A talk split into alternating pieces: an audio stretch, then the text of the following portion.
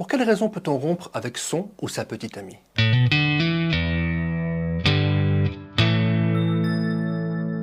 C'est une question difficile, peu importe ce qui s'est passé. Nous devons d'abord nous souvenir du conseil que Jésus a donné à Pierre sur le pardon. Dans Matthieu 18, 21-22, « Alors Pierre s'approcha de Jésus et lui dit, « Seigneur, combien de fois pardonnerai-je à mon frère lorsqu'il péchera contre moi? Est-ce que ce sera jusqu'à 7 fois ?» Jésus lui dit, « Je ne te dis pas jusqu'à 7 fois, mais jusqu'à 70 fois 7 fois. » Il est impératif de pardonner avant de décider quoi faire. Les fréquentations peuvent être considérées comme une préparation au mariage. Cela ne veut pas dire que vous devez vous marier avec la première personne que vous aurez fréquentée. Dieu peut vous diriger vers quelqu'un d'autre. Mais il est tout de même mieux de pardonner et de chercher à résoudre le problème, sauf si, après avoir réfléchi et prié humblement, Dieu vous montre qu'il vaut mieux mettre fin à la relation.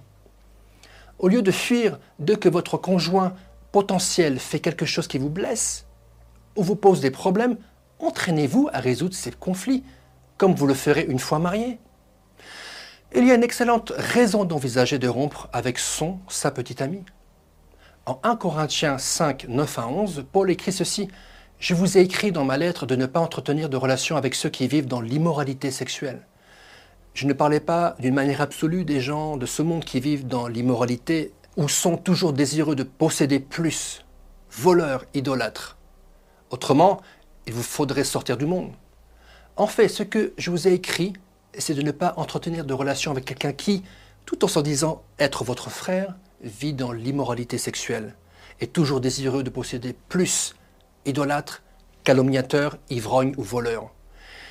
Ne même pas manger avec un tel homme.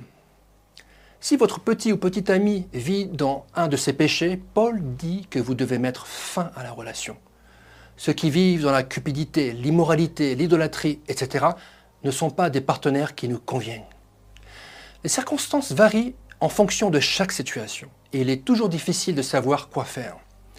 Il est clair que Dieu veut nous manifester son pardon, quelle que soit la situation. Mais pour ce qui est de la rupture, la seule manière de prendre la bonne décision est de prier pour le discernement, la sagesse et la compassion.